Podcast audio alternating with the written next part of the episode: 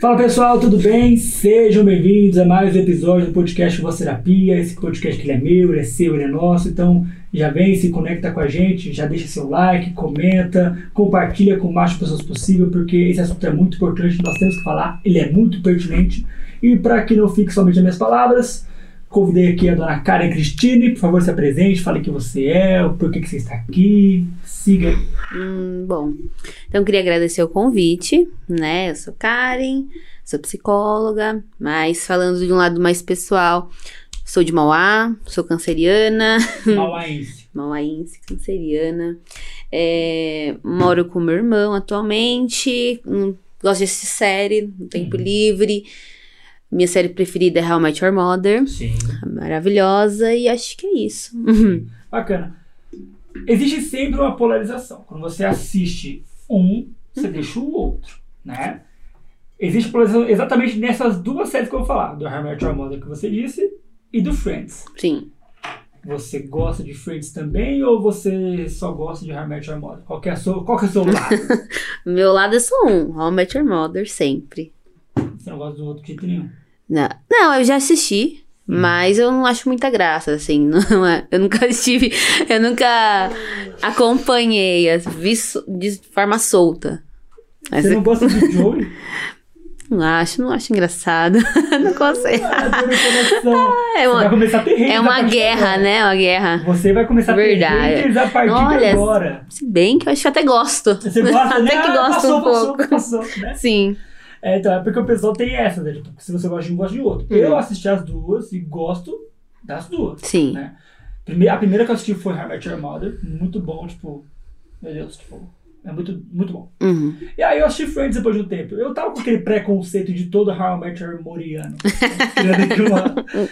Novo conceito. É, tava com aquele preconceito, tipo, ah, é zoado e tal. Só que depois me pegou, né? Eu gostei Hum. dos dois, tipo... Consigo achar graça nos dois. Sim. É muito bom. Então... Mas qual que é o personagem que você mais gosta assim, de How I Met Your Mother? Só um ponto, né? O do Friends, Friends é bom que sempre tem camiseta, caneca, só do Friends. Você não acha Ah, de outras tem, coisas. Tem, tem sim. Na- enfim. Mas meu, meu personagem favorito é o Barney. Uhum. Eu vivo mudando, né? Porque assisti várias vezes. Sim. todas as A temporadas. temporada é um. É. Mas por enquanto é o Barney. O Ted, eu adoro ele, assim, me identifico, mas às vezes acho ele meio, meio trouxinha. Ele é. Ele é. Ele é, é, infelizmente. Eu até tinha feito algumas análises de cada personagem lá. Acho que eu fiz o Met Your Mother todo. Acho Sim. que foi todo. Eu comecei a fazer de Friends e eu parei alguns. Mas é, eu fiz análise de cada um e a gente começa a ver de lado psicológico da coisa, né? Porque quando a gente assiste, a gente vai assistir de um modo totalmente neutro. Tipo, só Sim. quero me divertir aqui, rachar o bico e acabou, né? Sim. Só que aí eu fiz as análises e falei, caramba, olha só o Barney, olha só o, o Ted É, Mosby. o que- Barney, com certeza. De longe, né? Você já viu? N problemas ele tem lá, né? Aquela questão Sim. do pai, etc. Hum, Mas, por exemplo, o, o, o Ted eu nunca tinha visto que tinha um certo machismo nele, né? De ele querer achar a mulher perfeita, parará, parará, e por isso que ele ficava vagando tanto, procurando Sim. a. Como eu conheci sua mãe, tipo, porque ele procurava a mulher perfeita e no final entende-se que não tem mulher perfeita. Que essa Sim. mulher perfeita, spoiler pra quem não assistiu, azar. Vai pra que tá essa série. É né? Verdade. Azar. É a Robin, né? Sim. E aí, tipo, ela não é a perfeita, mas é a perfeita para Hum. os moldes dele. Não existe isso. Eu, eu ignoro esse último episódio. Ah, foi, assim, a última temporada foi muito ruim. Sim. eu- Como, vamos concordar, né? Foi muito ruim. a última. Ficou naquele limbo de casamento chato pra caramba. Uma né? temporada toda só nisso. Que ódio. Que ódio. E aí eu finjo que o último episódio nunca existiu. É porque foi muito ruim, né? Nossa, eu também. Me frustrou o último episódio. É muito frustrante. Eu terminei meio triste. Acho que Sim. todo mundo que assiste, tipo, terminou meio triste. Tipo, mano, toda série fica triste, mas Sim. é que foi tão decepcionante. É igual que o final de Game of Thrones também. Assistiu? Não, isso eu não assisti. É, o último episódio é ruim também. Não liga pra isso, tá? Tá bom. Não liga pra isso. Mas enfim, agora vamos falar da parte mais profissional, né? Uhum, sim. Geralmente eu pergunto pro pessoal que vem aqui, que costuma ser psicólogos, eu pergunto o motivo que fez com que escolhesse a psicologia e tal. Uhum. E a galera sempre vai no lado de, ah, eu escolhi porque eu gosto de escutar pessoas e tal. Eu, Sim. por exemplo, fui uma das pessoas que eu gostava de ouvir as pessoas, né? E aí eu entendi que psicologia fazia sentido. Uhum. Depois eu entendi que não é só escutar as pessoas, tem N coisas que a gente aprende na psicologia. Mas foi um dos meus, entre aspas, gatilhos para seguir esse caminho. Qual foi o seu? Sim. E essa pergunta é difícil porque a gente escuta ela desde o primeiro ano de faculdade, né? Até a professora perguntava, não sei você, Assim, na, na, na Por que você escolheu?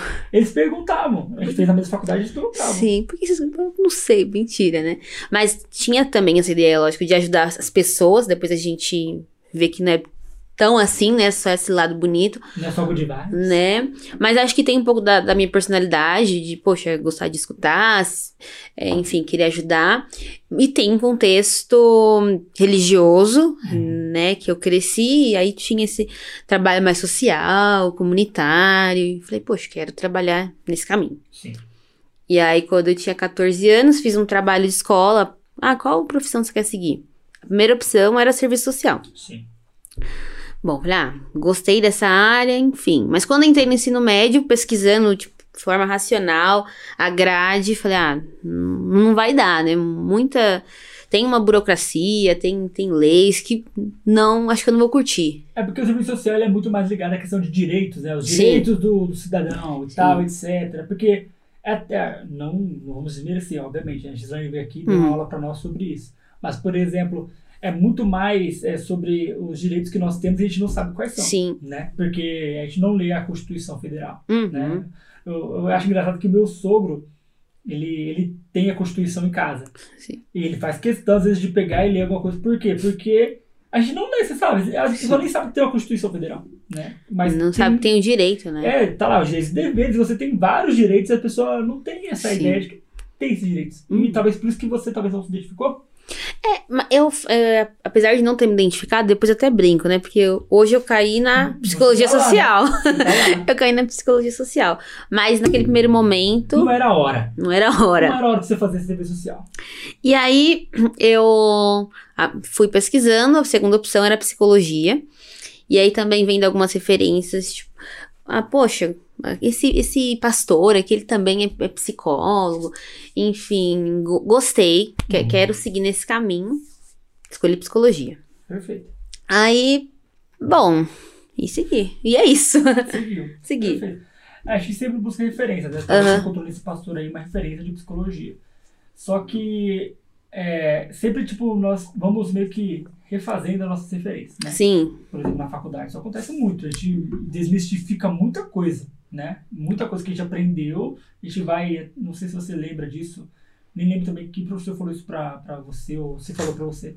Mas eu lembro que o professor falou pra mim, assim, de uma professora, que era a maioria. Uhum, É, de cristalização e descristalização uhum. tinha esse processo de você cristalizar algo, né? Uma, criar uma crença e des, descristalizar Cristalizar. e tipo, Uhum. desfazer e refazer de novo, né? Sim. Está nesse processo o tempo inteiro. E acontece. Sim. Você pensou em desistir? É, e aí é in- interessante porque a, a religião, ela tanto me ajudou a pensar em qual profissão, acho que em qual profissão seguir, Impulsionou, né? impulsionou, como também dificultou. Quando você fala desistir, acho que a, a, a maior dificuldade foi para começar. Esse embate, poxa, que- será que é certo aqui entrar nesse campo da psicologia, né? Porque na igreja às vezes parece, olha, depressão é falta de Deus, tal, Sim. e você vai para um campo que não vai, não vai falar isso. Sim, vai falar que é doença que tem que ser tratada. Sim, É, Acho que é um tabu muito grande que ainda existe nas igrejas, né? É um tabu muito forte. Não é assim. A, a parte boa é que muitas igrejas já estão pensando diferente, já Sim. levam isso, por exemplo. Eu vejo muitas igrejas que trabalham essa questão mais é, de modo social, por exemplo. Tem psicólogos na igreja, a pessoa atende de forma social, etc sim. estão desmistificando isso. É que demora um pouco e não vão ser todas as igrejas, mas sim, de modo geral, a igreja às vezes vê isso como, sei lá, algum tipo de. é, é, algo demoníaco, algo do tipo, Uhum. e não entende isso como uma patologia que deve ser tratada. Sim, Só que a gente entende que a psicologia, por mais que ela tenha ligações com a religião em alguns momentos, ela anda muito mais fora, é, muito mais longe do que próximo. Alguns Sim. momentos se inclinam ali, né, se aproximam, mas nunca, a maioria do- dos momentos nunca estão juntos, né? sim. E É, muda, né? atualmente a, a religião ela não influencia mais na, na- Hoje não mais. É, é, já é dissociado já. Sim, mas nesse, na na minha vida pessoal, nesse primeiro momento de, de entrada, era muito forte. E eu fiquei, poxa, o que, que é certo, o que, que é errado? Depois, iniciei e pensar em desistir, não pensei de fato, Mas, por exemplo, tem a questão familiar, né? Ó, você não vai, não vai se sustentar, É. vai ganhar dinheiro. Por quê, né? Porque a psicologia, até antes da pandemia, até um Sim. pouco antes, era muito malquista, então muito mal vista, e as pessoas não queriam, né? Fazer. Ah, não, dá dinheiro. Ah, psicólogo vai pro RH. Uhum.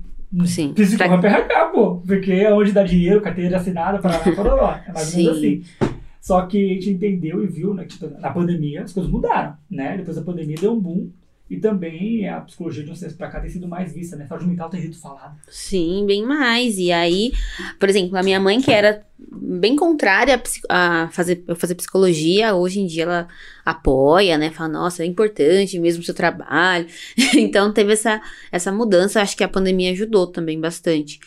É, essa mudança. Uhum. Não, isso é bom, maravilhoso. porque certeza. trouxe essa mudança, trouxe essa compreensão de que é necessário. As coisas têm mudado, Uhum. né? Sinto ventos melhores, Somos otimistas. somos otimistas Uhum. para um bom caminho, né? Sim. Eu até lembro que na época da pandemia eu sempre falava para meus pacientes, vamos ser otimistas, que isso logo vai passar. O tempo inteiro, né?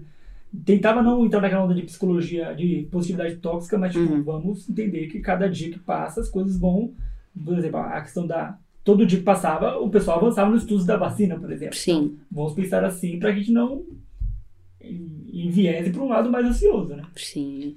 Mas vamos falar agora do assunto mais importante, talvez, desse podcast, o assunto que eu te chamei aqui, né?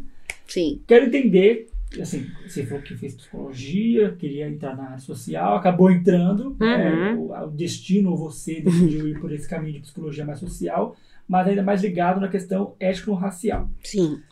Explique por que você decidiu ir por esse caminho, o que te fez ir para esse caminho, o que te chamou a atenção, o que, que você entendeu que, ah, meu, eu tenho que ir por esse caminho aqui, que é o melhor para mim hoje. O que, que foi que instalou em você, opa, isso aqui é para mim. Tá. Bom, eu acho que aí tem que voltar um pouquinho na graduação. Sim, sim. Porque na graduação, acho que lá pro quarto ano já tinha um viés mais social. Então, as disciplinas que ninguém gostava. Então, você gostava da Marlene? Sim. Então, você gostava da quando da outra, meu Deus do céu. Vamos lembrar o nome da Professora. Glaze. Glaze. Opa, adorava as Eu disciplinas. odiava a Glaze. Nada contra você, mas eu odiava sua matéria. Porque eu tentava entender e não conseguia. Sim. Eu passei por misericórdia dela, certeza. Ela, tipo, teve Foi misericórdia. lá não, por Coitado favor. desse menino, deixa eu passar ele. Ele tá tentando, eu percebo que ele tá tentando, acho que ela pensou isso. E era, eu adorava as aulas dela. Da Marlene, eu lembro que teve supervisão e ninguém curtia, eu, eu gostava. Marca. Sim, e aí, né, pra quem não, não conhece, eram disciplinas que falavam sobre CRAS, CREAS, né, serviços de assistência social, é, então, que, que pa- perpassava um pouquinho nos assuntos, assim, da população em vulnerabilidade social, né, população negra, Sim. e, enfim, acho que não falava tanto da população LGBT, população com deficiência, mas era o olhar mais social que tinha ali naquele de momento. vulnerabilidade e a galera voltado mais à questão do, do racial. Sim. E aí, beleza, mas até então não tinha uma, compre- uma compreensão de, do viés étnico-racial. Era assim, ah, uma questão de classe só. Sim, era muito mais sobre vulnerabilidade, eu lembro Sim, bem. Não- vulnerabilidade social, econômica.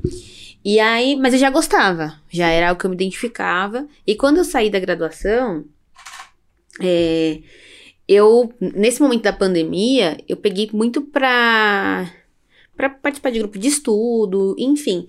E aí eu passei por um processo de me perceber como uma pessoa negra. Porque Uhum. até então vivia bem, como parda que sou, mas não me colocando. Só, posso te interromper rapidinho? Pode, claro. Eu vou, vou te falar um negócio que também acontece comigo. Eu sou pardo, eu Aham. me identifico como pardo. Sim. né? E aí, eu lembro da época da escola que eu pedia o lápis cor de pele. e aí o pessoal fala assim, ah, tá aqui, aquele rosinha, né? Uhum. Aquele rosinha meio, sei lá, rosé, né? Eu falo, não, é o bege.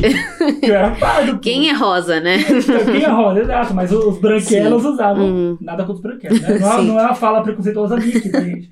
Mas o pessoal branco usava Sim. a cor de pele. Eu falei, não, eu, eu, eu olhar pra minha pele, eu, Uhum. eu pegava Sim. O mais próximo aqui é o bege, parceiro. Dá o bege. Não dá, né? Mas, assim, normalmente quem tem a, a pele, a pele um pouco mais clara demora pra, pra ter esse entendimento. Olha, eu sou uma pessoa Eu negra, demorei. né? Às vezes você fica, olha, eu sou quase branco, né? Fica nessa. Tô quase muito. ali. E, e aí, foi na pandemia, né? Então, último ano da faculdade e começo da pandemia, que eu fui passando por esse processo de calma aí. Deixa eu pensar, né? É, isso que eu vivi, isso que eu passei, será que não, não, não foi um processo de, de racismo, né? Tanto da, da estru, estrutural. E aí, beleza, teve, teve dois livros importantes, né? Que foi o. Tem um que chama Memórias da Plantação, da Grada Quilomba, que eu uhum. participei de um grupo de estudo e fala muito sobre é, negritude, enfim. É, e um outro, tem um outro que é o Tornar-se Negro, Sim. que também é muito importante. Mas enfim, me aprofundei nessa, nessa, nessa temática, né? Fui entender. É, pra, passei pelo processo da transição capilar. E eu queria muito perguntar, não saber se você ia ficar confortável com isso. Porque não, eu te conheci com o cabelo alisado. Sim. Né? E eu lembro, assim, que dentro da pandemia, eu lembro que você estava meio que seguindo para a transição. Sim. Eu acho que esse processo, para as mulheres principalmente, eu acho hum. que é o hum. mais importante. Sim. De identificação. Uhum. Por quê? Porque antigamente mas dá uns cinco anos atrás, ter cabelo liso era orgulho. Né? Porque, porque, tem essa questão né, do, do pessoal que é negro, então tem origens negras, de ter o cabelo mais crespo, mais enrolado, etc. E a ideia é que, ah, não, o cabelo liso é bonito. Sim. Né? E eu percebo muito, muito mesmo, quando a mulher começa a transição capilar, o quanto isso, meu, traz, tipo, Uhum. Dá um up, dá tipo, um, sabe? Sim. Eu sinto isso. Como foi pra você? Sim, é, não vou falar, nossa, comecei a transição, que alegria. Acho que não, o cabelo fica assim, né? né? Fica não, e você acompanhou sim, sim. A, o desespero, meu Deus, esse cabelo. É, e até hoje mesmo, porque você aprende a cuidar, né? Uhum. Eu alisava meu cabelo desde os meus 8, 9 anos. E assim, Sim. olha só, você tinha 8 anos. Uhum. Não era você que queria alisar. Sim. é tipo, sua mãe não vai alisar, fica bonito. Uhum. Fica esse cabelo, né? Tipo assim. Sim. Mas eu, eu lembro, e foi até algo que. Não fugindo um pouco que você tinha falado sobre cair na psicologia social. Foi algo que me chamou a atenção, assim. Poxa, como uma criança de 7, 8 anos já percebe, ou até menos, já percebe que ela não é bonita. Que ela não é a, a mais benquista. Entendeu? Que o cabelo dela não é legal. Sim. E aí foi até. Aí nesse ano de 2020 eu fiz um pré-projeto de identidade, a construção da identidade étnico-racial da criança negra brasileira. Bacana. Foi esse o meu projeto inicial. Hoje mudou um pouquinho o, o desenho do projeto, mas esse foi para entrar. Era essa a minha perspectiva de pesquisar. Tá, mas como que constitui essa, essa identidade, né? A partir de que momento a criança ela é atravessada por esse racismo e entende que, olha, a boca dela não é bonita, o nariz dela não é bonito, o cabelo dela não é bonito. Entende? Então, assim, acho que voltando para o que você perguntou, né, de cair na psicologia social, ah, relações étnico-raciais, teve isso, de eu já gostar da área social uhum. e é, da minha experiência pessoal. Sim. Né, de, de me encontrar, poxa, tá, sou uma pessoa parda, e pardos e pretos no Brasil são negros, né? Então, Sim. sou uma pessoa negra. Então, foi foi aí que cheguei onde estou. Mas como é muito difícil, né? Por exemplo, para nós que somos pardos, Uhum. é, entendermos isso. Você falou, ah, eu sou quase branco. Uhum, Quantas vezes talvez isso passou na minha sua cabeça? sim, Porque assim, o negro é visto de uma forma ruim. Ah, não. Mais pro branco do que pro preto. Que sim. ideia errada, né? Nossa. Mas a gente. Desculpa, mas é porque é muito boa essa conversa, porque você vai, tipo, entendendo que, pô, qual o problema de ser negro? Uhum. Né? E, e acho que até um, essa questão de ser qual o problema de ser negro, a gente percebe muito isso na fala das pessoas. Então, se você fala, ah, eu sou uma pessoa negra. Calma aí, não. Você é moreno claro, moreno escuro. Não, fala isso de Ah, você. você não é tanto assim. Sim. Tipo assim, você não é tanto. Não é como se fosse um problema, né? Tipo, qual, é o problema de você Sim. marrom aqui? Como se eu estivesse of- se ofendendo, né? Eu- Ah, não, você é moreninha. Não, e, e é interessante até quando você vai falar de outra pessoa. É, quando você vai falar de outra pessoa. Não, é que eu encontrei um homem ali negro, negro bem escuro. Na minha mente vem.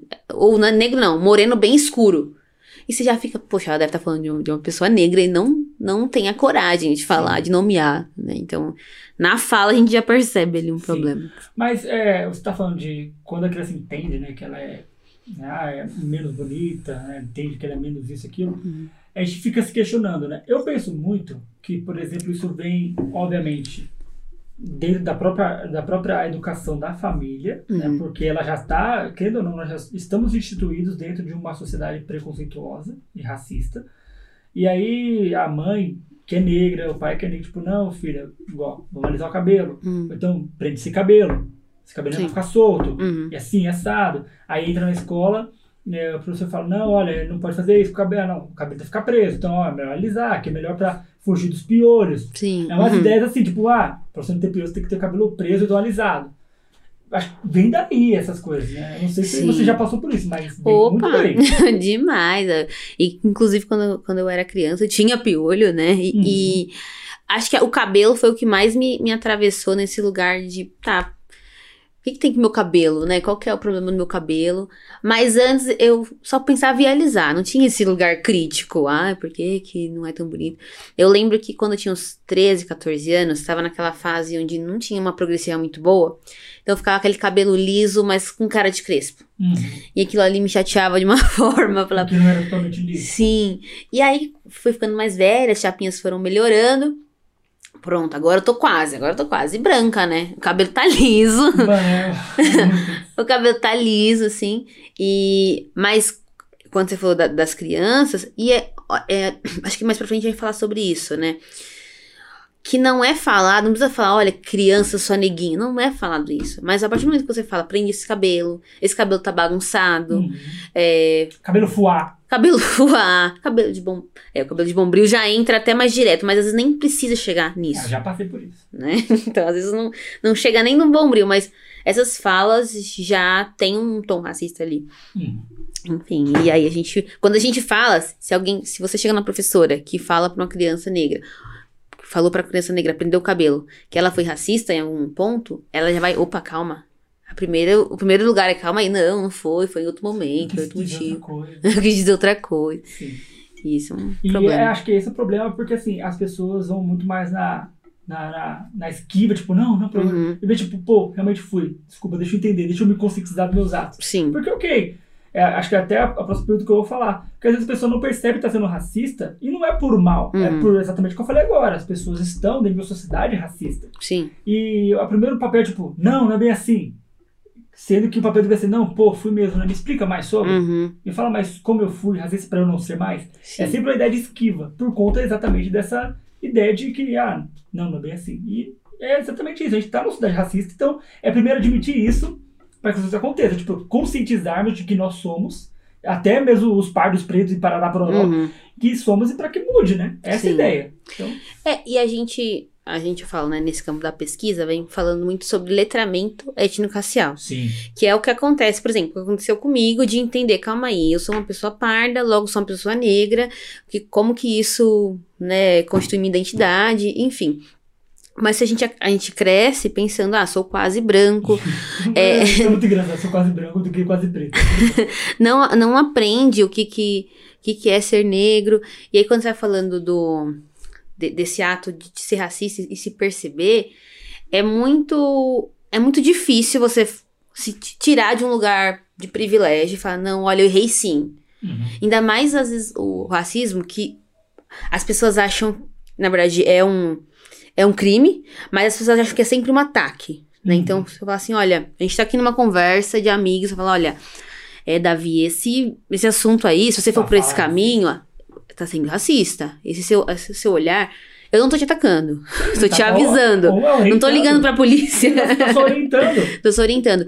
Mas é muito difícil para as pessoas terem essa postura de não, vou ouvir. De reconhecer. Igual eu De da, da reconhecer. professora, tipo, errei mesmo, mostra Uhum. né? É sempre esquivando-se. Sim. E aí, não, não mudando o rumo, né? Mas acho que casa com o que a gente tá falando, que é da consciência negra. Né? Uhum.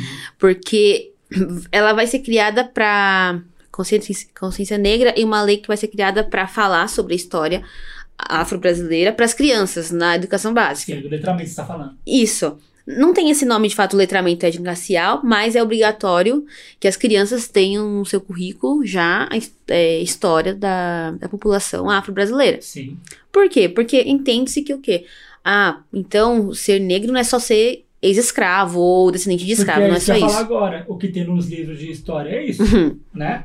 Na nossa época é, agora eu já não sei Não, mais. também não sei, mas na é- nossa época realmente. Sim. É porque é, os portugueses trouxeram os negros nos, nos navios negreiros, parará, pororó. Sim. E aí depois veio a Princesa Isabel que fez a abolição, como se fosse algo ó, maravilhoso. Sabemos que teve muitos problemas, problemáticas ainda, ou Sim. até hoje existe por conta dessa abolição, porque não foi feito nada. Hum. Né? Tipo, uma ação social bem feita, por isso que Sim. os negros são marginalizados. Né?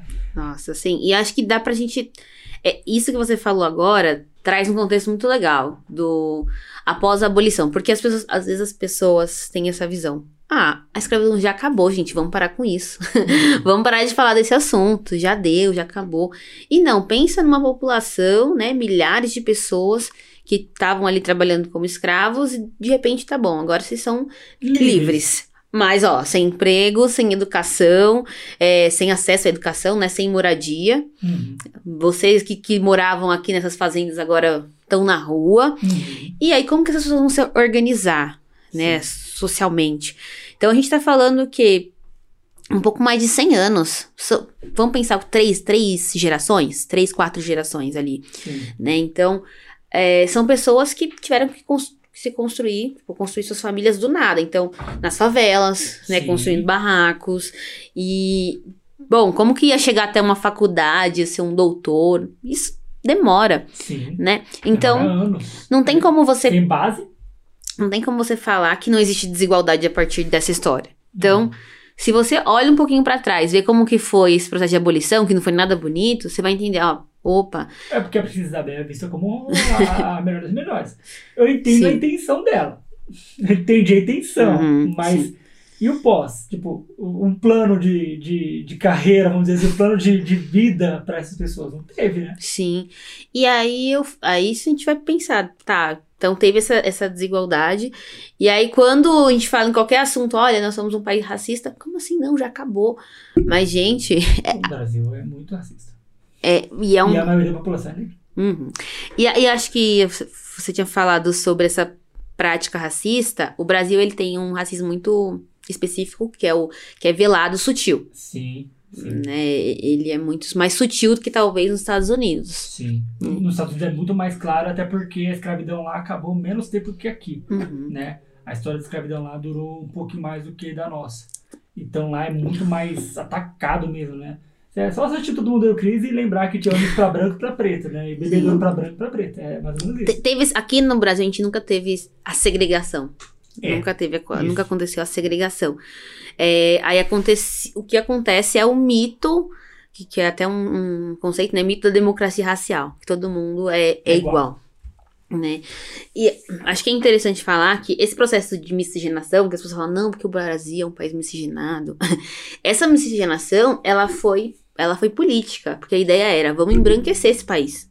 Né? Sim. Então, bora embranquecer. Tinha pessoas contra, né? Mas tinha uma ideia de, olha, vamos trazer europeus, vamos embranquecer. Então, foi violento também essa ideia de miscigenação, Sim, sim. né? Não foi de uma forma saudável, né? Como assim. É legal termos N Uhum, é, naturalidades aqui, N pessoas de outros países, mas a ideia talvez venha de uma forma muito mais violenta do que necessariamente pacificadora, uhum, né? sim. Você estava falando sobre essa questão de, por exemplo, você chegar e falar, ah, viu um rapaz é, moreno escuro, isso, aquilo. Uhum, E nós sabemos que essa fala é uma fala preconceituosa. E sabemos também que essa fala não vem é, de uma pessoa apenas, que acontece de várias formas, né? Como você falou, racismo velado, muitas das vezes. E as pessoas não percebem, igual a gente falou da professora, ó, prende esse cabelo, faz isso, faz aquilo. São atos preconceituosos que são às vezes subliminares, Uhum. né? Velados. E por mais que o racismo seja falado, seja trazido, a gente fala o tempo inteiro aqui dessa questão de étnico- étnico-racial, tal, etc., ainda assim as pessoas não tomam consciência desse tipo de ato que é mais velado, né? E sim. quando é exposto, a pessoa acha ruim ou fica muito incomodada com isso. Uhum. É, você consegue me trazer, por exemplo, alguns exemplos de atitudes preconceituosas veladas, como por exemplo, eu citei aqui do ah, aquele cara é moreninho, Uhum. aquele cara é moreno escuro. Você dá alguns exemplos pra gente não fazer, por exemplo? Então, é, pensando que não fazer. É, é difícil, como eu falei, é muito velado, mas a gente tem que ficar atento. Por exemplo, vamos pensar que a gente trabalha numa loja uma Uhum. loja chique aí, e aí entra uma pessoa, uma pessoa negra, e você vai falar assim. E aí ela tá perguntando os preços ali. Olha, mas isso aqui é muito caro, você tem dinheiro pra, pra levar? Algo assim um pouco Ou até então, mais estranho. olha, tem o mais barato. Sim, que é o mais velado ainda. Tem o mais barato, você não quer levar o mais ah, tem barato, conta que você quer dar uma olhada. né? E você nem falou nada do valor. Uhum. né? Ou que acontece, que eu escuto bastante, né? As pessoas, tem várias pessoas numa loja, chega alguém, vai direto na pessoa preta e fala assim: Olha, é, você trabalha aqui? A pessoa tá com uma roupa. Normal, não tem Normal. identificação nenhuma da loja. Sim. Não, mas você trabalha aqui. E às vezes é muito. É não intencional, mas você faz isso, a gente faz isso. É. Porque é institucional, né? hum. É E- muito preso. E, e é um outro exemplo, vai. Você tá aqui, e aí eu tô com o meu cabelo. Nossa, mas você lava o cabelo? Como que é? É uma dúvida, é uma dúvida válida, mas cabe a você pesquisar, cabe a você ir a, a fundo nisso, sabe? A pessoa preta, ela não tá ali pra carregar o grupo dúvida. e carregar o grupo. É, e também, tipo assim, ah, eu sou o saque aqui de dúvida, tá? Você pode vir aqui, tirar Sim. dúvidas sobre o cabelo afro, etc. Você até pode falar em tá, uma roda de conversa, vocês estão lá conversando, mas a pessoa vir meio que fazer um, um- um fórum com você, tirar todas Sim. as dúvidas possíveis. Não, por que, que você, não, você como branco, então privilegiado, você não pode ir lá pesquisar? E, e tem um exemplo também legal, que é, por exemplo, um- uma pessoa, uma pessoa preta chega, é um médico. E aí fala, nossa, não sabia que você era médico, enfim, não parece. Não parece. Ou fala assim, nossa, você combina mais com, com futebol, ou com trabalhos braçais. Uhum. Porque é muito, vou falar, né, inconsciente, vou colocar aqui, é, você associa a pessoa preta a esse trabalho mais braçal, a pessoa mais selvagem, uma pessoa mais, o seu cabelo, a roupa mais suja, Sim. né? Então, a gente vai levando pra esse lugar. Então, é na sutileza que a gente fica, a- fica atento, sabe? Sim, sim. E geralmente a gente. é, são momentos sutis que são pouco percebidos. Hum. Até nós mesmos, que somos é, pardos e pretos, não enxergamos isso, né? A gente não, tipo, não vê isso. A gente Sim. também vai nessa onda de, ah, sou mais branco do que preto, essa frase vai ficar na minha cabeça pra É. sempre. Tipo, Eu falo, eu falo sutil, mas na verdade não tem nada sutil, né? sim, sim. Porque, porque na verdade já atravessa, como eu falei, desde criança, quando você assiste TV, só tem, bar, só tem boneca branca, sim. ou as Barbies são todas brancas A Disney tem loures. tentado fazer diferente, né? Você- saiu um A trailer a sereia. Da, da Pequena Sereia que era negra. que era- Aham. Não, é negra.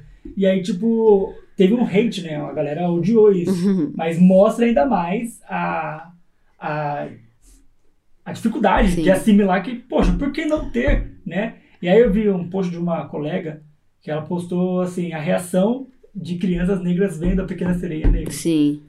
Feliz, brilhando o olho, sabe? Tipo, porque tinha Agora tem a Moana negra. também. Moana, exato. E, e é engraçado a justificativa das pessoas, né? Desse caso da Pequena Sereia. Porque assim, não é porque ela é negra.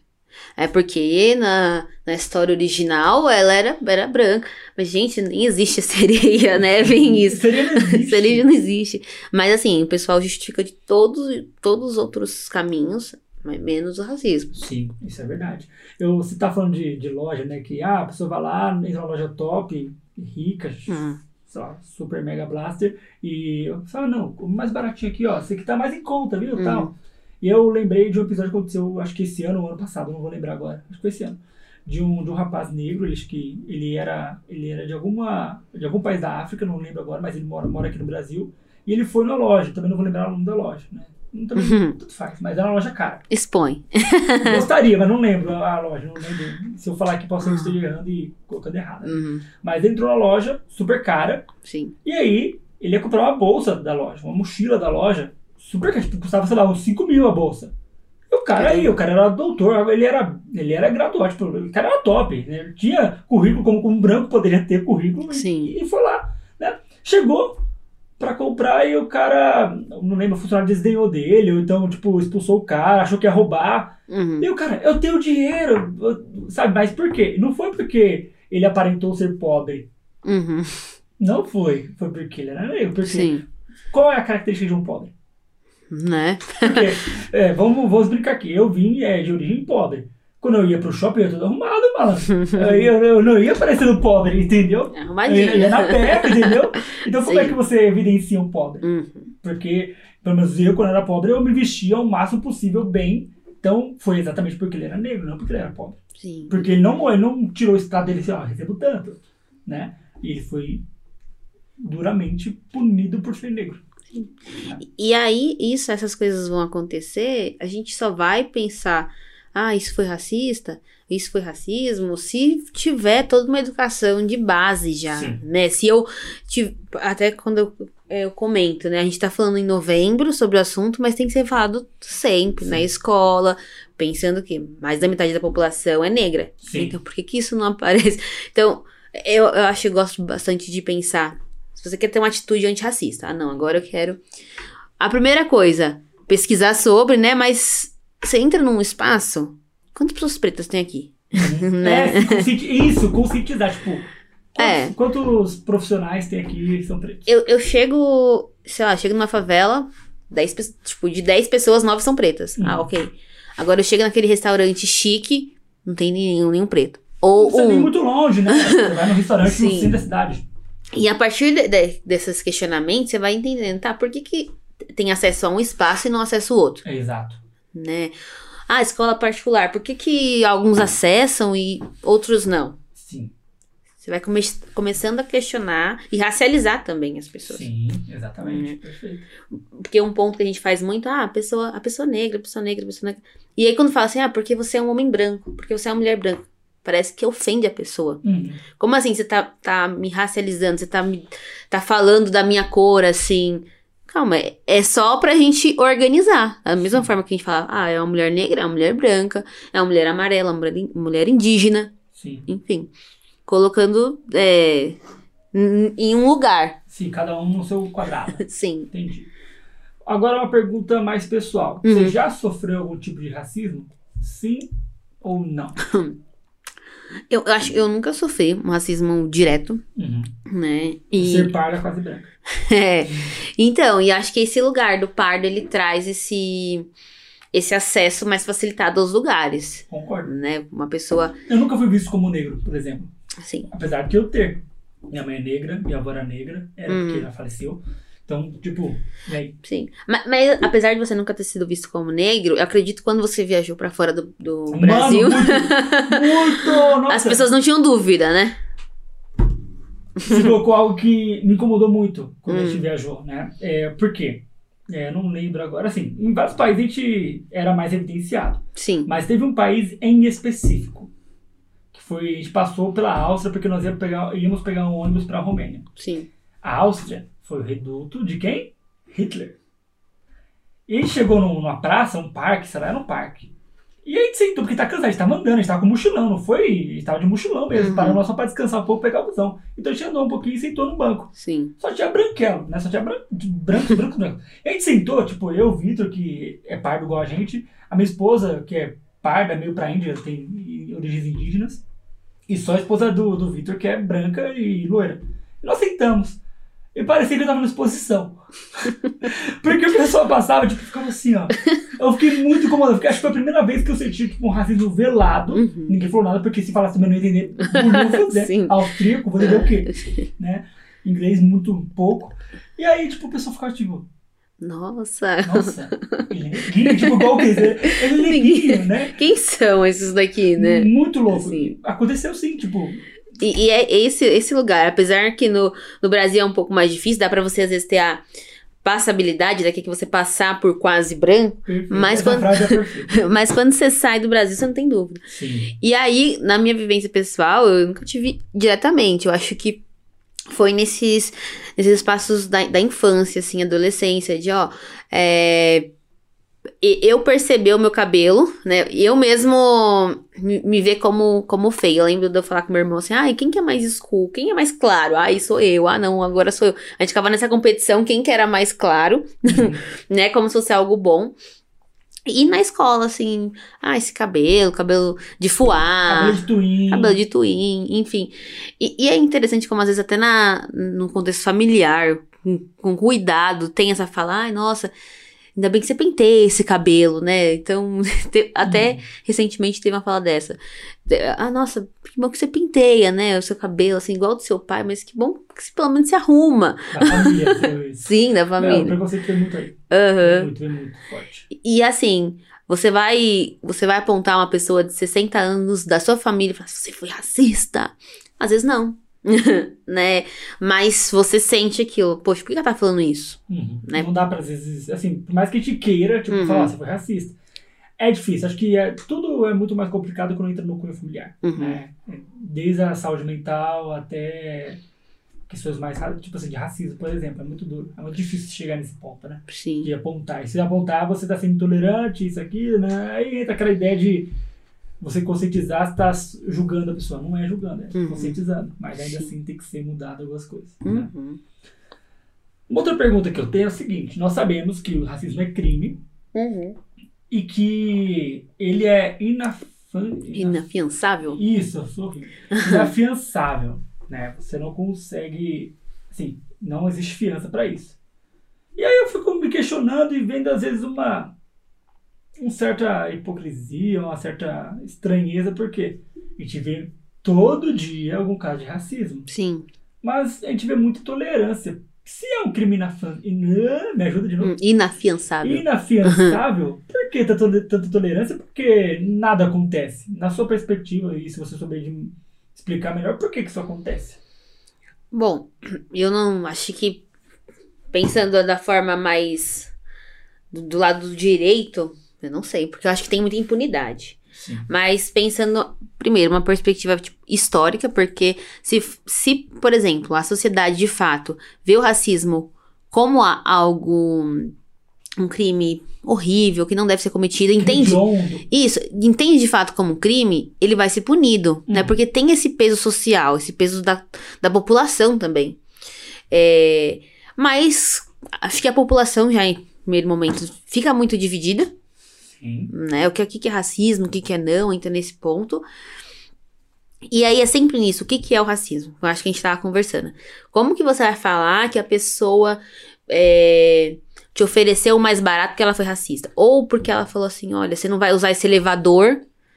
Tem muito isso, né? Empregada doméstica, que trabalha em prédios. Sim. Você não vai Ela usar... tem que usar o social. Sim Ela tem que usar o de serviço. de serviço, é, olha, não vou usar o mesmo elevador que você. A pessoa não vai falar, ó, porque você é negra, dificilmente. Vai falar, não, não vai porque não quero, e vai inventar mil desculpas.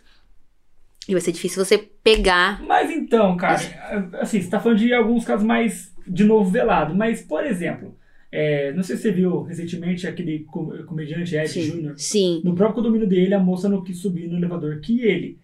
Ele filmou, ela chamou de tudo quanto é nome, ela falou que ele era um bandido, algo do tipo Uhum. e tal. Obviamente não foi porque ele roubava, mas sim porque ele era negro, sim. né? Tá claro, evidente, provas tal. Por que Hum. raios. Assim, e é inafiançável. acertei. Inafiançável. Tipo assim, não existe, não, não tem fiança que cubra isso. Por que, as pessoas não, não estão presas, as pessoas que Sim. cometem racismo? E, e aí, a- a- eu vi uma notícia também depois disso, que ela recebeu uma multa e ela tem, ela tem que manter uma certa distância dele, né? Esse é o máximo. Ela não foi presa, Então, né? Se é um crime inafiançável, por que raios ela não tá presa? Sim. Mas aí, como eu falei, a- tem a lei. O que precisa é a pressão, pressão popular. Acho que é a pressão popular agora. ah, velho, então. Porque é isso, esse você, problema, você né? cobrar. Não sei se você viu também que teve uma manifestação na frente do prédio do Ed Júnior. Isso eu não vi. Teve, a galera foi lá, ficou gritando, falando. É, e acho que até por isso saiu algum tipo de multa pra ela. Porque sim, Não, nem sairia. Bem provavelmente não sairia. não sairia, porque as pessoas elas não se comovem. E é interessante que quando acontece nos Estados Unidos, aí tem uma comoção. Assim, e olha só, eu acho que eu vou, não sei se eu vou ser errado em falar isso, Uhum. mas só aconteceu o Black Lives Matter por conta do George Floyd, porque assim, acho que foi uma morte muito, muito, muito doída, sabe? Tipo, o cara ficou, foi asfixiado, entendeu? Uhum, Pisaram na garganta dele. sim. Mas, por exemplo, aconteceu todo aquele Black Lives Matter, meio pandemia, parará, parará. E depois disso, Uhum, sabe? esse Black Lives Matter, esse movimento, ele, igual você falou, ele tem que acontecer toda vez. Não é somente, por exemplo, em novembro que a gente lembra da consciência, do, da, da consciência negra. Uhum. Né? Eu acho que é essa ideia da comoção. A galera até vai, entra na onda. É igual, por exemplo, lá, aquele. Quando é, teve um movimento de não é por 10 centavos lá da, da, da tarifa de ônibus, né? Que teve uma comoção da galera querer tirar o presidente, etc. Uhum. Teve tudo aquilo. E morreu. Tipo, Sim. não acontece. O pessoal, acho que ele, o pessoal vai na onda, sabe? Tipo, depois morre a ideia. Isso Sim. que é o problema, talvez. Não sei. Não, eu, é, sei. Eu, eu, eu, discordo, eu discordo porque. Eu discordo, por favor. Por favor. Sim, porque assim, é, agora eu acho que tá começando a se fortalecer o que nos Estados Unidos já tem mais, que é o movimento negro. Na verdade, não é recente aqui, no Brasil já tem, mas tá crescendo mais, tá tomando força. Então, por exemplo, a população jovem já tá entendendo, não, calma aí, eu sou uma pessoa parda, sou uma pessoa negra. Então, isso, isso tá, rolando, isso tá rolando, né? Então, é, isso aqui tá errado, enfim, tem desse letramento. Sim. E aí, a partir disso, vai cobrando mais. Não só igual do, dos 10 centavos, porque foi algo político ali naquele momento, não tinha. Não era um grupo. Não era um grupo. É, um homogêneo, coletivo. Homogêneo. Isso. Não era um grupo homogêneo, esperar uma galera lá, cada um com a sua luta. Eu lembro hum. que eu hum. fui uma dessas movimentações e eu via pelo menos, tipo, uma galera com um intuito, outro com outro, com outro. Mas Sim. Não era, não era homogêneo, era heterogêneo o grupo. Sim. É igual, vamos pensar é, o movimento LGBT que faz a parada gay, enfim. Ele, eles têm um movimento, eles têm um grupo, uma identidade de grupo. Então, assim, poxa, mexeu com um, mexeu com é, todos. É, tipo isso, homogêneo. É, sim. É, lógico deve ter outras crises internas, mas de longe parece um grupo muito fortalecido. E, o e às vezes as pessoas têm um movimento negro, mas muitas pessoas pardas não participam disso, não se entendem também, ah, isso aqui também me representa. Porque imagina, metade da população, 50%, entender, nossa, olha esse crime, ele é não pode ficar assim e se movimentar. Uhum. Se entendendo como pessoa negra. Não vai ficar Sim. barato, entendeu? Uhum. Então, penso nesse sentido. Entendi, que deveria, então, haver maior comoção. Não só a comoção, você falou, de pontual, uhum. mas maior comoção. De vir, que vem a ideia de conscientização. E identificação também. E, Ident se identificar como uma pessoa negra. Porque tem, tem muito até, é, não pardo, até negro, que não se identifica. Uhum. Tipo, que acha que é frescura, que acha que é isso, que é aquilo, tal, que, hum, que não tem porquê. Igual aqueles, é, se a gente voltar na história, é, tinha as fazendas, tinha os escravos, tinha o senhor. O cara que era negro que trabalhava na casa. Ele, era, ele trabalhava na casa, não na fazenda. Sim, eu e sei. ele sentia o. Qual é aquele filme lá? O Django, Django Livre. Ia É, lá o, o personagem de Samuel Jackson, que ele era. Ele era o, o cara da casa, esqueci o nome do o cargo que dava. Mas ele era o cara da casa, ele se Hum. achava branco, que era igual o. o não é Brad Pitt, pô. É o DiCaprio. DiCaprio. Ele se achava, tipo, da família Sim. do DiCaprio. Ele Uhum. defendia e que ia matar o Django lá. Aí, aí. E só um, um ponto que você tava falando de, de por que que pa- passa tanto pano, né? Sim. Falar assim pro É, racismo. vamos dar o português claro. Vamos né? passar pano de, de pano. Eu lembrei desse do contexto do nazismo. Hoje, talvez, se você chega na, na Alemanha, se você faz. Qualquer tem um coisa, pode. símbolo, tem um, um- um gesto, já é cortado. O cara é preso. Por quê? Porque eles conhecem a história, Uhum. né? Eles conhecem a história, isso é, é volta, isso é falado, isso é total. Isso é sempre lembrado. Sim. né? Tem, é, e aqui no Brasil não. Não é falado. E quando é falado é em, em novembro, ou é como se fosse algo das minorias, me incomoda muito, né? Porque a gente tá falando De maiorias. de maiorias. Então, não é colocado isso com, olha, isso não pode mais Como uma acontecer. pauta. Pronto, como Sim. uma pauta. Acho que é esse o ponto. Não ser dito como uma pauta. Sim. Né? É, são momentos festivos, comemorativos, né? Tipo, ah, consci- consciência negra. Igual, por exemplo, hoje estou fazendo esse podcast aqui e sim, Hum. vai ser na Semana da Consciência Negra. Sim. Só que, obviamente, o podcast aqui vai trazer vários temas. Mas a ideia é exatamente essa. Igual você falou. Quantas pessoas tem em tal lugar? Quantas pessoas tem em tal outro lugar? Uhum. Isso traz essa consciência pra mim. Quantas pessoas negras vieram aqui? Uhum. Quantas não? Eu tô me questionando agora. Não sei quantos Uhum. negros vieram aqui ou partes vieram aqui. Hum. Fica- Você fica tipo, Sim. é essa a ideia, né? Mas perfeito, tipo, não só em datas comemorativas, mas entender que isso tem que ser sempre colocado até o momento que seja, por exemplo, igual na Alemanha, se o cara faz um movimento nazista lá, ops, corta, a pipa do cara, já era. Eu lembro de um de um de um, uma reportagem que o cara foi lá, tava no bar, andando, é, não, no bar lá, e tinha um cara andando e, que era judeu, e aí o cara falou, fez um uma saudação nazista. Tipo, simples, pra ele não foi lá, tipo, ele tipo, só fez assim, né, com a mão. E aí, tipo, o policial já viu, já abordou, o policial não, o garçom já abordou ele, Sim. chamou pro o garçom, um garçom que era branco e Hum. tal, talvez não era judeu, já chamou e cortou a pipa. Corta na hora, né? É muito bom, mas tipo, por quê? Porque esses caras conhecem a história. Falta a gente conscientizar-se disso e se identificar com isso. Hum, Né? conhecer a nossa história. Não, perfeito, perfeito. Agora faz mais sentido. né? Você consegue me explicar, porque tem muita dúvida na galera sobre isso, o que é o racismo institucional e o racismo estrutural? Eu vou encher a garrafa, tá? Tá, obrigada. Eu não coloquei a boca aqui não. É, Acho que não vou entrar muito no, em conceito, né? Enfim. Mas pensando que o estrutural é o que estrutura a sociedade. Então, nós vivemos um, num país que foi estruturado a partir de uma história de, de escravidão, como a gente já falou, né?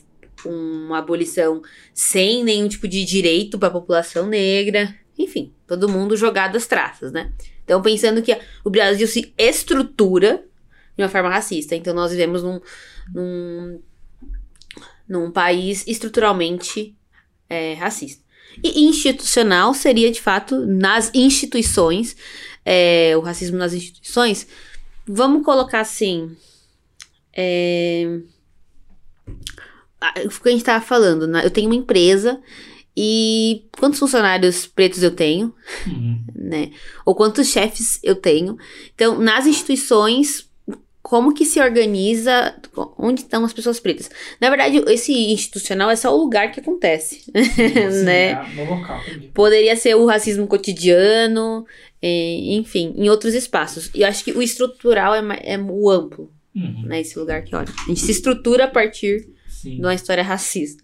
Entendi. Basicamente isso. Perfeito. Então, institu- institucional Na instituição, é de fato. no ambiente de fato, né? Tipo, ali. Aham. E estrutural é o que a sociedade toda traz estruturada Sim. sobre o racismo. É, e só eu, peguei ins- instituição privada, né, como empresa, mas a gente vai pensar também, ah, é, política, política eu falo Senado, Sim. enfim, Tem polícia, to- todos esses espaços estatais, como que eles se constituem a partir, vai, de militares, generais, quem que teve acesso, né, aos esses, esses primeiros espaços? Quem foram os primeiros políticos? Então, a gente vai pensar nisso, nas instituições já foram construídas Uhum. também de um, de um lugar racista. Sim. Não, perfeito. Perfeito. Uhum. Deu pra entender também. Deu Você pra tá sendo muito boa, você tá muito boa. Ai, que bom que dá pra Parabéns, entender. parabéns. Por quê? Por que eu tô dizendo isso? Porque é um assunto, como você mesmo disse, Sim. complexo. Uhum. Que- Sim. E complexo não por dificuldade de ser entendido, mas porque ele é pouco falado. Então, essa elucidação, ela tá servindo até pra mim, Uhum. né? Que sou pardo, mais pra preto do que pra branco. Eu vou usar isso pra sempre, né? É muito bom. Perfeito. Ai, vamos lá. Tá Uhum. ótimo, tá ótimo. Uhum. Agora vamos entender o negócio aqui.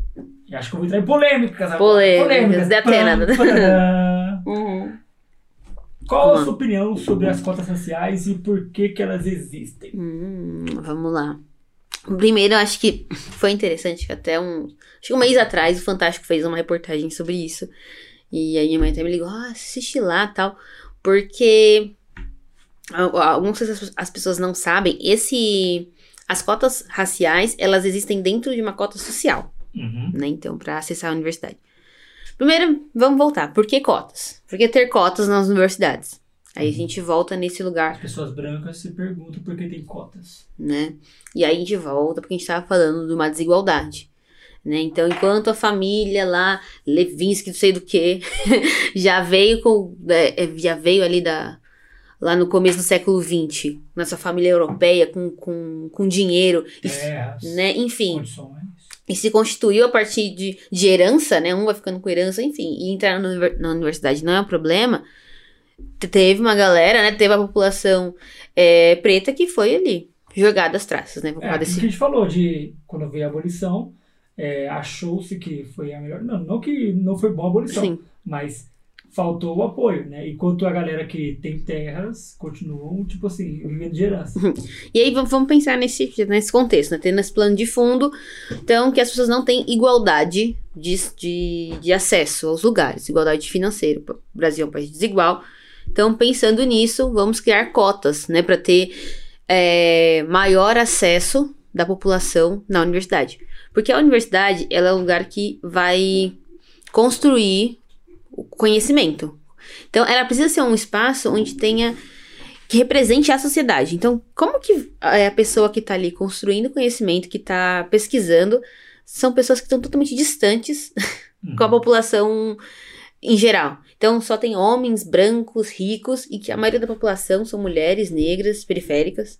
Uhum. Então, o, o, conhecimento ele já vai chegar enviesado, Sim. entende? Então, beleza, vamos pensar que as pessoas precisam ter acesso à universidade. Uhum. Vamos criar as cotas. E aí, logicamente, a cota racial ela não seria aceita de pronto, né? Então, é criada uma cota social. O que é a cota social? É você, você tem acesso a partir do momento que você estudou em escola pública. Né? Então, estudei em escola pública, tenho acesso à cota social. E aí, sou uma pessoa negra. Então, tenho acesso à cota social e dentro dela, uma cota racial. Uhum. Então, é importante isso porque as pessoas vão falar assim: ah, não, e se eu for um preto rico e vou pegar cota? Não é nesse, não é nesse sentido. Né? E aí, beleza. Temos as cotas raciais. Aí a questão, por que racial? Não, porque eu também eu sou branco, eu sou pobre e a gente vive nesse. Antes de ser racial, é social. Sim né? É pro branco entender que se ele, se ele é pobre, por exemplo. Ele também tem acesso pública, a. Ele tem acesso. Ele tem acesso a uma cota. É dentro da cota social que tem a racial, que é tipo um nicho. Sim. E aí, essa cota racial, ela vem como uma reparação histórica. Uhum. Né? Que é isso que a gente falou lá atrás, que não teve. É, esse te... ajuste. Não teve esse ajuste. A ideia da cota racial é, é, é com o tempo, com uhum. muito tempo, ajustar é, trazer o, o, máximo de igualdade possível daquele débito, daquela diferença que se criou com a Sim. história. É isso. E é algo que incomoda muitas pessoas brancas ouvirem isso, que é, o Brasil, por exemplo, tem uma dívida com a população preta. Uhum, tem uma dívida. Tem, lógico né? Tem. e aí, essa dívida precisa ser reparada em algum, em algum aspecto, momento, né? né? Em algum aspecto. E aí as cotas raciais, elas são um pequeno braço, né, dessa, dessa reparação. Uma pequena coisa. Bem pequena. Vamos concordar, porque é algo bem... não é tanto assim. Porque é algo até que eu tô pesquisando atualmente, que é a permanência da, na universidade. Então a galera entra a partir da, das cotas tá. raciais, mas elas não permanecem, porque o que, que acontece? Ou racismo na instituição, né? Então aquele professor não olha na minha cara, aquele professor, enfim, tem falas racistas, gestos racistas, ou financeiro também. Uhum. É, eu moro longe da universidade. Você tem que pegar um ônibus, né? Eu tenho que trabalhar é, para poder me manter. Enfim, e aí a pessoa entra, mas não continua. Sim. Então, outras barreiras. Enfim, e aí a minha opinião é que com certeza tem que continuar. A gente. E é legal você falar disso, porque as cotas elas foram sancionadas em 2012. Esse ano seria um ano de renovação. Né? Renovação. E, bom, o que, que acontece? Por conta das eleições, enfim, Sim. passou pro ano que vem. Mas vai ser um debate que vai acontecer. Não deveria, né? Mas hora ou outra surge um deputado ali que fala: não, não, não vamos. Vamos excluir essas cotas, ah, mas peraí, enfim. Deixa eu entender. Então, essa, essa questão da cota é um. Ela é uma lei. Uma lei. Sim. Mas eu não sabia que poderia, tipo. Não, olha, ela não, vai, ela não pode ser cancelada. Ah, ela, ela vai, ser revisada. Ah, ela tá. tem, tem que ser revisada. E aí, essa revisão, ela. Algumas pessoas, alguns deputados mal intencionados, às vezes falam isso. Vamos excluir as cotas. Uhum. Essa lei não pode ser excluída, mas ela pode ser revisada. A e a... ponto de ser ineficiente. Sim. Então aí é uma luta também que vai entrar de defender as cotas. Uhum, sim. Enfim por que, que assim ela é tão mal vista? Você até citou um pouco na sua fala, mas por que, que ela é tão mal vista pelas pessoas? Uhum. Eu acho que por esse ponto que a gente já estava falando do, de não entender a história, não, não entender esse débito com a população preta. Não, é, e é engraçado que a população branca, apesar de a gente estar tá falando de privilégio, de acesso, de, de ser visto ali de uma outra forma, não quer dar o braço a torcer, né? Então, Não quer abrir mão dos seus privilégios. não quer abrir mão dos seus privilégios. Então, pensar, acho que a gente não falou isso, mas é importante. Se você quer ser uma pessoa antirracista, você vai ter que entender que hora ou outra você vai ter que abrir mão Uhum. desses privilégios. Sim. né? Então, você tem que entrar num lugar bem crítico, um lugar de criticidade, assim, poxa, eu tô tendo acesso a esse espaço, porque eu- vamos pensar no contexto de emprego. Sou uma mulher negra, tenho uma mulher branca, e essa mulher, e essa mulher branca, ela acessa essa vaga, mesmo sabendo, sabendo que talvez não é tão qualificada, e ela entende que, olha, tem um, um quê racial ali. Uhum. Né? Eu acessei porque eu sou branca, do olho azul, com Loiro do olho azul. Isso. estereótipo criado. os estereótipos. Então, é difícil pra ela ter essa perspectiva, talvez. Uhum. Talvez vai doer nela. Né? Então, ai, olha, eu tive acesso a isso. É, lógico, tem a capacidade, Pela minha competência, pela minha né? competência, mas tem o que racial, Sim. né? Então, até em outro contexto de novelas. Né? Vamos lá. Vamos lá, novelas. Por que, que é uma- algumas atrizes têm já chegam ali como protagonistas e outras estão 10, 20 anos, nunca, nunca foram pro- É protagonistas? bom pensar nisso porque se você for só rapidamente parar pra pensar, qual foi a última atriz protagonista negra? Né? Não, tem a, a Thais Araújo, que coitada, ela é a, a única, né, que Mas levanta Eu ali. pensei nela, mas Ah. vamos pensar como ela se, se levantou? Ela fez Chica da Silva. Sim. Né? Assim, ok. Não, não, não vou entrar aqui no mérito se o diretor foi racista ou não. Eu entendo que a história era para realmente levantar e elucidar a questão do racismo, a questão do, da escravidão, etc. Uhum. Mas ela só foi protagonista. Eu não lembro de outra novela é protagonista. Eu não sou fã de novela, não sou noveleiro, né? Nem eu. Mas assim, ela, ela hoje ela é uma atriz muito renomada, parará pororó, mas o papel que talvez as pessoas lembrem dela onde ela se subiu Uhum. foi como Chica da Silva representando uma escrava. Sim. Eu lembrei desse contexto de novela, apesar de não ser noveleira, aí polêmicas, né? não sei se você soube da, da Jade Picon, que saiu do BBB. Eu vi que ela fez um. um a, a, a Zara, não lembro que marca foi, tá vendo? Não posso falar marca porque pode ser que eu esteja errando. Mas ela fez uma marca, não foi? É, Não, mas ela entrou como protagonista de uma novela. Mas ela também fez uma marca, você viu essa? Eu vi. pra produtos afro, né? A Free, ela é branca. Qual o problema da marca de trazer um bendito negro pra ali, uma bendita negra pra lá, velho? Sim. E aí, olha só, né? Ela saiu do, do Big Brother ali e, foi, e ela facilmente acessou os espaços. Sim, mas uma galera reclamou. O pessoal que Sim. é artista reclamou disso. Tipo, como assim essa mina chega aí? Nunca fez teatro, nunca fez nada e eu acesso esse espaço facilmente. E aí eu vou pensar que tem uma ali, uma atriz ótima, uma, uma atriz negra que nunca vai acessar esse espaço de protagonista de uma novela Uhum. ali. Então.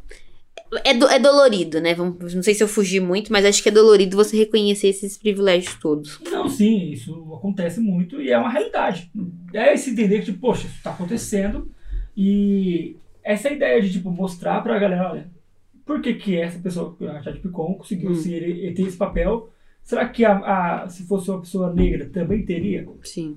É uma um questionamento muito bom para se trazer, né? Uhum. Você fa- tá falando de um termo que eu até tinha pesquisado antes, sobre o antirracismo, né? Uhum. É, e aí algumas pessoas pregam, tipo assim, não seja apenas é, contra o racismo, seja... Não é contra o racismo, mas...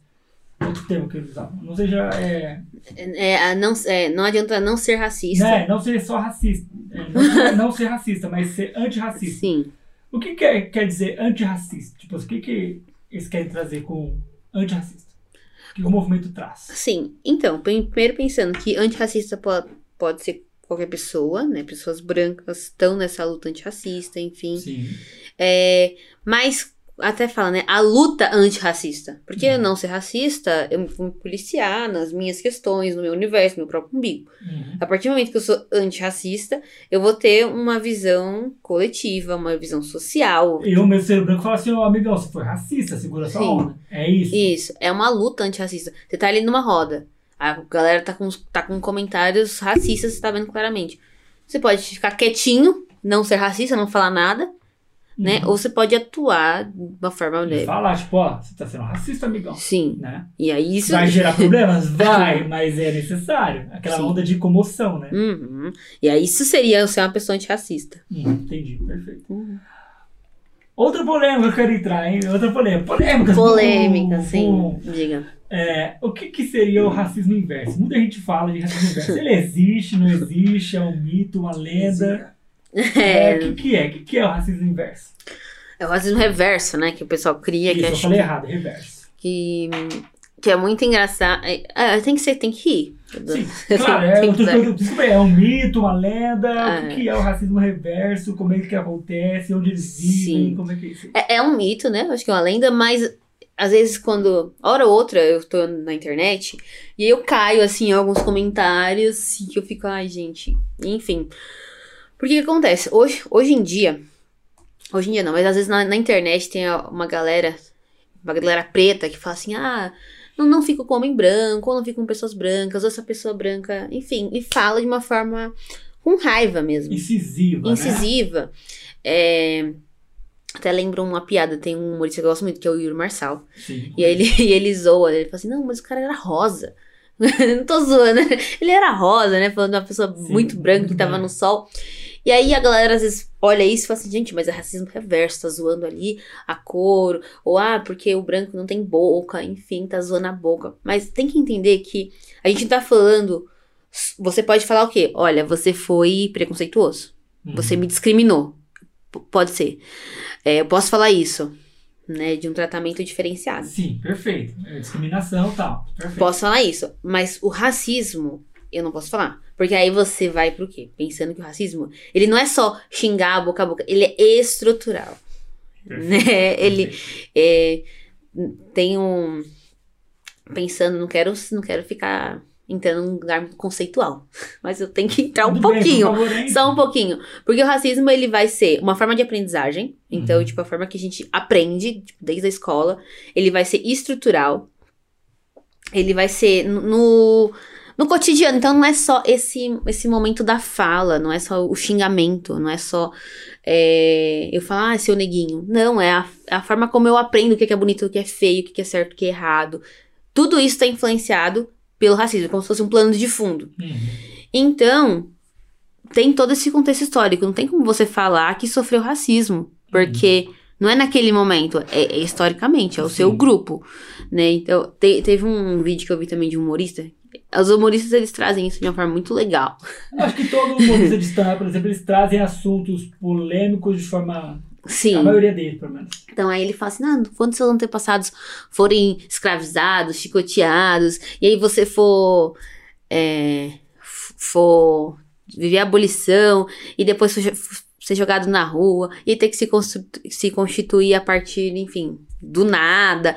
Passar por tudo isso, aí você vem falar de racismo reverso, né? Uhum. Porque acho que a gente hoje tem uma visão muito individualista. Eu hoje, Karen, a minha vida. Mas dá pra pensar quem foi minha mãe, quem foi minha avó, quem foi minha. É, uma coisa que a gente vai pensar muito, não fugindo, mas o seu sobrenome. Às vezes, ah, de onde vem o seu sobrenome? Às vezes a pessoa branca, ela tenha muito claro de, de quem, quem foi ali, Foi o, meu avô da Itália. da onde meu- veio. A sua história tá preservada. Sim. E eu não sei da minha. Ou tem muita gente que é Santos Silva, né? Que tem também esse contexto histórico, porque essa história foi apagada, anulada. Isso foi violento. Então, é isso que a gente tá falando quando fala você foi racista. Você tá revivendo toda uma violência. Aí vem alguém. Até no nome é violência. Até no nome é violência. Então é isso. Então é na estética. É no na história. É, enfim, na forma das relações amorosas, porque aí vai entrar num outro debate de quem os homens escolhem, quem as mulheres escolhem. O próprio, eu vi uma entrevista da Glória Maria que ela, ela fala, né, que o próprio homem negro procura mulheres brancas Uhum. porque ele entende que isso valoriza mais ele do que Sim. uma mulher negra. Sim, e aí, e aí tem esse papo também, né, até nas relações amorosas, como que eu aprendo, quem que eu vou buscar pra me relacionar. Então você percebe que influencia tudo. Uhum. É isso que eu, Sim. que, que eu vou, a gente vai pensar. O racismo, ele é esse guarda-chuva. Então, quando você fala racismo reverso pra pessoa branca... Ela, ela não entendeu. Ela pode ter, pode falar que foi discriminada, uhum, mas não se, é, sofreu racismo reverso. sim. E, e só um, um adendo, né? Que a gente tá falando da população preta, população preta. Quem entraria também nesse lugar de, de vivência racista é a população indígena. Sim. Né? sim. É que a gente pouco fala, mas sim. É, também. que também entra nisso, mas restante não existe. Não é. Não. Perfeito. A gente tá aqui falando de vira e mexe que a gente usou o termo negro e preto, né? Eu, Sim. exemplo, acho que eu usei umas 4, 5 vezes aqui. Uhum. Existe termo certo ou não? Porque muitas pessoas, Uhum. aquelas que, por exemplo, tentam não ser racistas, né? Uhum. Elas tentam se policiar, saber falar, etc. Como é que eu me dirijo a uma pessoa? Eu falo negro, Uhum. falo preto, é, eu já entendi que eu não posso falar é, moreninho, que eu não posso falar marronzinho, Mulato. mulato, exato. Sim. A pessoa já entendeu isso, mas aí ela fica naquela dúvida: será que eu falo preto ou negro? Que jeito que eu me dirijo a uma pessoa Uhum. afrodescendente? Né? Uhum. Tem essa dúvida. Sim. Qual os dois termos estão certos, um tá certo ou tá errado? Explique pra nós. Então, na verdade, não tem o termo errado. Acho que, como a gente falou lá no começo, tem muito isso da, do como que eu aprendi que é feio ser, ser negro e quando eu falo isso pro outro, parece até que eu tô ofendendo, né? Aham. É, mas vem da tonalidade também, né? Acho que Sim. talvez Ah, porque, vamos, primeiramente, né? Pensando em IBGE. População, vamos voltar, que acho que é importante, né? Sim, claro. No IBGE nós temos brancos, eh, pardos, amarelos, indígenas e pretos. Uhum. né? Então o preto ele já tá no IBGE, não tá errado, já tá lá. E aí, juntando população preta e parda, população negra, né? Junta isso. Ok, então não tem. é, na lei, vamos pensar assim, não tem errado. Mas é, é engraçado esse- essa- essas perguntas, que vem muito, né? Acho que você está fazendo essa pergunta que vem muito, né? Que vem muito, o pessoal não sabe. Porque assim, quando você vai falar de uma pessoa branca, você não tem dúvida. Você não vai nem. Você vai perguntar o quê? Olha, seu nome. A quem que é aquela pessoa? É, é o João, é a Maria? Você vai perguntar o nome. Você não vai ficar. Nossa, será que ela é branca ou ela é amarela? então, por exemplo, estamos no meio de um rolê aqui, né? De uma galera. Aham. Ah, eu não vou falar aquele branco. Sim. Eu, eu vou, geralmente, só assim, na maioria das pessoa fala assim, ah, aquela pessoa de, com tal características, que, Sim. que não o branco. Mas quando o contrário, tipo, não, aquele negro, Sim. aquele preto. E, e aí pensar por como que você quer. Por que, que você tem essa dificuldade de nomear? Então, faz conta, eu tô querendo apresentar alguém. Ah, conhecer uma pessoa, é um homem negro, é um homem preto, tanto faz. Porque você tá falando de uma É um forma. homem. Enfim. Mas eu, eu posso até racializar. Eu posso falar, conheci um homem branco. Posso colocar. Posso. é, especificar. Não Uhum. tem problema. É, a questão é, quando eu vou usar esses, termos pra falar, ah, é porque o negão lá. Porque tem muito isso, né? Tipo, você sai andando na rua, ah, porque é o negão. Ou- é até um lugar carinhoso. As pessoas excluem o nome das outras pra dar esse nome. Ah, o negão. Mas vamos lá, agora eu vou talvez entrar numa polêmica. Aham. É, por exemplo, é, da mesma forma que o pessoal fala negão, alguns falam alemão, Uhum. né? Tipo, ah, o alemão tal. Existe aí uma tolerância para isso, por exemplo, é, eu chamar um amigo de negão Uhum. de forma carinhosa, sem nenhum tipo de ofensa. Existe problema nisso? Ou, ou isso vai ser visto pela galera, pela, pela comunidade negra como um- algo ofensivo? Porque, por exemplo, Sim. até o, o- a própria galera, o- que são o, o pessoal negro e pardo, vão se chamar talvez de negão. Tipo, "Ô, negão, pá, pá. Então, mas é isso. A- a- dentro do dentro da comunidade ali. Agora, é, é, a minha, é a minha visão. Claro. Pode ser a pessoa falando, não, olha, tem um meu amigo que fala e não me incomodo, ok. Mas uma pessoa branca que. Que é que... brancão. Eu vou aderir, vou aderir. Mas assim, uma pessoa branca falando pra pessoa negra, ah, ô negão, ô negão, é, pode ser um contexto muito íntimo, mas isso socialmente não é, Sim, não é interessante, não é legal. sim. Né, sim, por- Por exemplo, vamos supor que no contexto muito íntimo, sua família, amigos, parará, parará, eles se entendem assim, tá ok. Agora, se por exemplo, eu entendi, no, no meio de uma sociedade, a galera ali, tipo, no meio social, que não seja íntimo, eu falar assim, ô negão, já, vamos supor, que eu esteja no meio de muitos negros e, eu- e, Você- pessoa- e eu fosse branco, tipo. É, não. Não, é assim, ia ser realmente muito estranho, né? Porque. ah, Só se tivesse esse de volta, né? O brancão. Porque o que, que acontece? As pessoas tendem a ver muito a, a cor da, da pessoa da pessoa preta. Uhum. Mas o branco, ele é visto como neutro, Sim. né? Visto... Buscam outras características, como eu falei, buscam outras características que não a cor dele. Sim, então, as- nossa, você faz isso, você tem um, médico que é preta. E o branco, ele é o neutro, ele é o esperado, ele é o Uhum. natural. Então, É, É. esperado que ele seja médico. Então, bom, a questão do termo não tem problema, é só a forma que você vai usar, né? O, te- o, o tom que você vai usar. tonalidade, né? Tipo, seu preto, tipo, preto. É igual, tipo, uma, uma namorada chamando ela de, ah, o preto e tal. Normal. Uhum. Né? Sim. Você acha que ainda existe a escravidão nos dias atuais? Sim, não e por quê? Escravidão se diz no, no trabalho mesmo, no termo do trabalho escravo? Vamos tentar melhorar a pergunta. Sim, pode ser. Aham. Pode ser nesse sentido de trabalho escravo. Mas vamos tentar também abrir nossa mente para uma escravidão mais velada. Vamos primeiro pro, pro mais claro, assim. Uhum. Existe uma escravidão atualmente ou não? Olha, você foi falando. Acho que escravidão. Não vou usar o termo escravidão, mas o, trabalho doméstico. né? Empregadas domésticas, elas fazem um, um, um, trabalho que não é valorizado. Atualmente, né, que teve a, lei trabalhista para elas, mas eram o quê? Mulheres, em maioria negras, né, que recebiam muito pouco para ficar ali, para ficar dormindo nas casas, fazendo, limpando casas. Tinha o quartinho da empregada. Minha mãe foi empregada doméstica a vida toda, eu acho. Sim, tem um, um filme da Regina Casé, né, que é o Que Horas Ela Volta, Uhum. que ele desenha muito essa, esse lugar, que assim, maioria muito racista, Uhum. né, que assim, você é quase da família, que a gente tava falando do Django, né, Uhum. você é quase da família, mas não é, não come na, na, mesma, mesa, mesa. né, é, não tem direito trabalhista, não tem direito à folga, mas você tá aqui, quase da família. Então, Te consideram como, né? sim, se eu fosse pensar na questão da escravidão, acho que o mais próximo seria do trabalho doméstico. Sim, Hum. perfeito. E exatamente, é isso que você está falando. Eu, eu sei mais a fundo porque minha mãe foi empregada doméstica há muito tempo. Uhum, E tem muito disso, né? De ela ser quase da família. Ela trabalhou dentro de uma, família por anos. Sim. Tipo, acho que mais de 10, 15 anos. Mas família. E tinha essa ideia, né? Tipo, ah, você quase da família, né?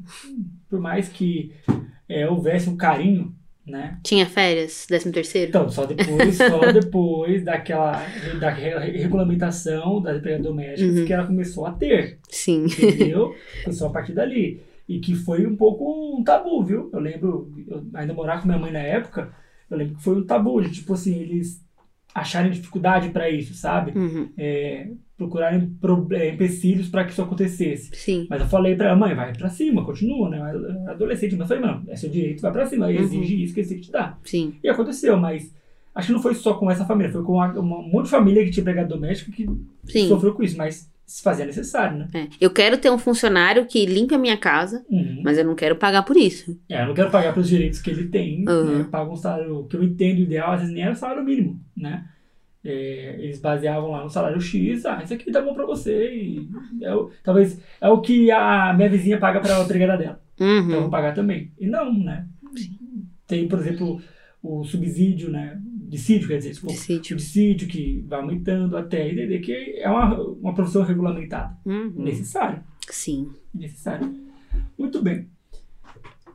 Você falou pra mim sobre o antirracismo e aí acho que cabe na última pergunta que eu te fazer que as atitudes de você ser, de combater o, o racismo não é somente não ser racista, mas é chegar lá e bater de frente, questionar, cobrar.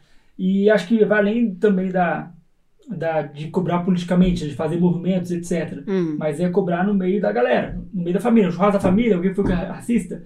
Ah, mas eu sou branco, não tenho espaço de fala. Você tem espaço de fala. É esse espaço. né? Uhum. Talvez você não tenha a propriedade total, mas Sim. eu posso falar, né? Seria mais ou menos isso? Sim. É, e aí acho que é até legal a gente fazer um, um compilado, né, de, de atitudes antirracistas. É, tanto isso de se posicionar, tanto isso de se posicionar na, nas conversas, né? Por exemplo, ah, então, então uma família, todas as pessoas brancas, mas uma estudou sobre, sabe sobre, viu sobre e pode falar. Mas, bom, representatividade, né? Tipo, você pensar na sua playlist quem são os, os cantores negros ou quantos professores negros você já teve, ou- enfim, os espaços que você frequenta, ter essa, esse lugar, esse olhar crítico. Ah, eu vou escolher aqui funcionários dentro da empresa. Qua- Quantas pessoas pretas tem nesse grupo? Então, além da fala, de combater na fala, ah, você foi racista, porque você não vai encontrar, você não vai ver esse racismo na, na imagem. Mas você tem uma atitude já, olha, no meu grupo social, quantos amigos pretos eu tenho, na minha empresa, quantas pessoas pretas eu tenho. É, conhecer a história, quantas pessoas pretas eu, eu voto, quantas pessoas pretas, enfim, estão pensando sempre que tem metade da população. Então, ter esse olhar crítico para a sociedade, que é cansativo, Pô, demais. né? Mas. E também, lógico, né? A fala, sempre se posicionar. Ó, isso foi racista. Tá? Uhum.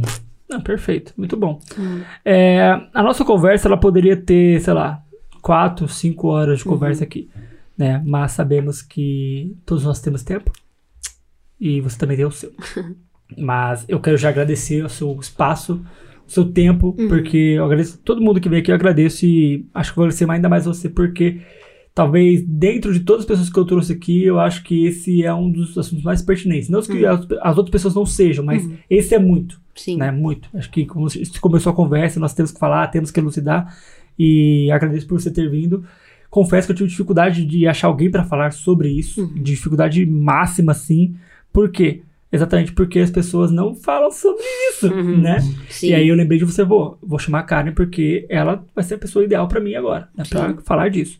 E ótimo, você aceitou de primeira, não teve êxito, tipo, Uhum. não. Aliás, teve êxito, tipo, você falou, não, vamos, vamos lá, vamos ver o que vai acontecer. Então, já agradeço. E, e- bom, posso falar? Claro, lógico que pode. Tá. espaço é seu. É, não, primeiro. Primeiro por ser. Aceitei, logicamente, fiquei muito feliz por ser você, né? Claramente.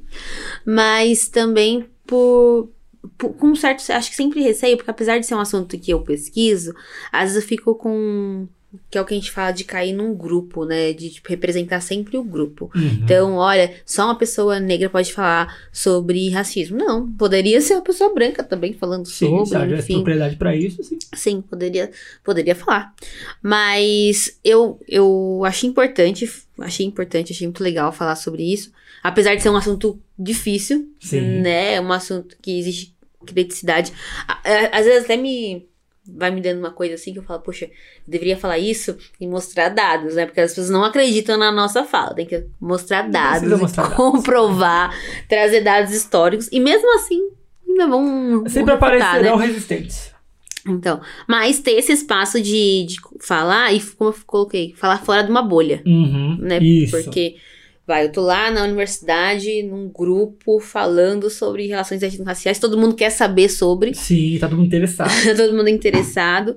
E aí, quando você fala, ah, tem, existe racismo, existe, existe racismo reverso, existe é, preto ou negro, que são perguntas muito leigas, sociais, enfim. Sim. É, é legal porque tem a oportunidade de explicar sem precisar de um contexto. A pessoa tá num contexto racista, Sim. né? Não precisa estar numa roda ali pra perguntar. Não, ela vai ouvir agora e vai, poxa, ah, entendi. Espero, né? Espero que, que, Não, que vai. entenda. Vai, a ideia do podcast é exatamente essa: é trazer informação para as pessoas que não têm e trazer aprendizado da melhor forma possível. Hum, Perfeito. sim. Parabéns por isso, por que você está buscando isso, você está estudando para isso. Parabéns. Obrigada. E a última pergunta, não sei nem se é pergunta, mas geralmente eu peço que os convidados tragam uma indicação, seja de livro, seja de filme, seja de rede social, algo que você entende que é ideal, que é legal, que você gostaria de partilhar com a galera. Hum, pode ser assim, mais de um? Pode, eu acho. Tá, então, Instagram tenho pra Preto Ler, Uhum. que é muito legal. Acho que eu sigo eles. é bem bacana, assim. De primeira, eles têm bastante conteúdo escrito sobre, que, que é legal. Tem esse livro que eu falei, que é o Memórias da Plantação, Racismo Cotidiano, que é o da Grada Quilomba. Ele, é um, ele fala um pouquinho de psicanálise, mas eu acho que ele é um livro popular. Eu acho, né? Eu entendo. Mas, de toda forma, sempre tem a de Jamila Ribeiro, né? Uhum. Com Jamila mania, Ribeiro, com, mania, com o manual antirracista, que é bem acessível, enfim. É, pensando em filme, eu acho que a gente falou do Django. Django é muito bom. Ele é um filme muito legal. Às vezes ele não fala. Ele não, não tem aquele lugar político, vai falar de racismo, mas a história. Ah, a história é perfeita. A história já faz você questionar. E, e Corra, né? Acho que Corra é um bom filme também. Corra eu nunca assisti, mas sim, ele, eu já vi Assista. críticas que falam sobre, sobre racismo no Corra, mas eu não assisto porque eu não gosto de filme de terror, velho. Ai, mas é tão bom. É um suspense, assim. que você- É. Terror, não. É um suspense. E ele também é um filme que ele tem essa, esse lugar antirracista, mas não fala nada. Sim, Né? é velado. Porque Eu posso fazer uma crítica. Claro. Então, uma indicação barra crítica. Tem uma medida provisória, que é o filme do Lázaro. Sim. É bom também, mas aí ele já é esse filme que tem na fala, no, no roteiro, não, porque tem que ser antirracista. E às vezes é um pouco cansativo pra quem tá assistindo, Uhum. né? Eu acho que a população, que, que as pessoas brancas podem assistir com esse intuito de se letrar, de Uhum. entender.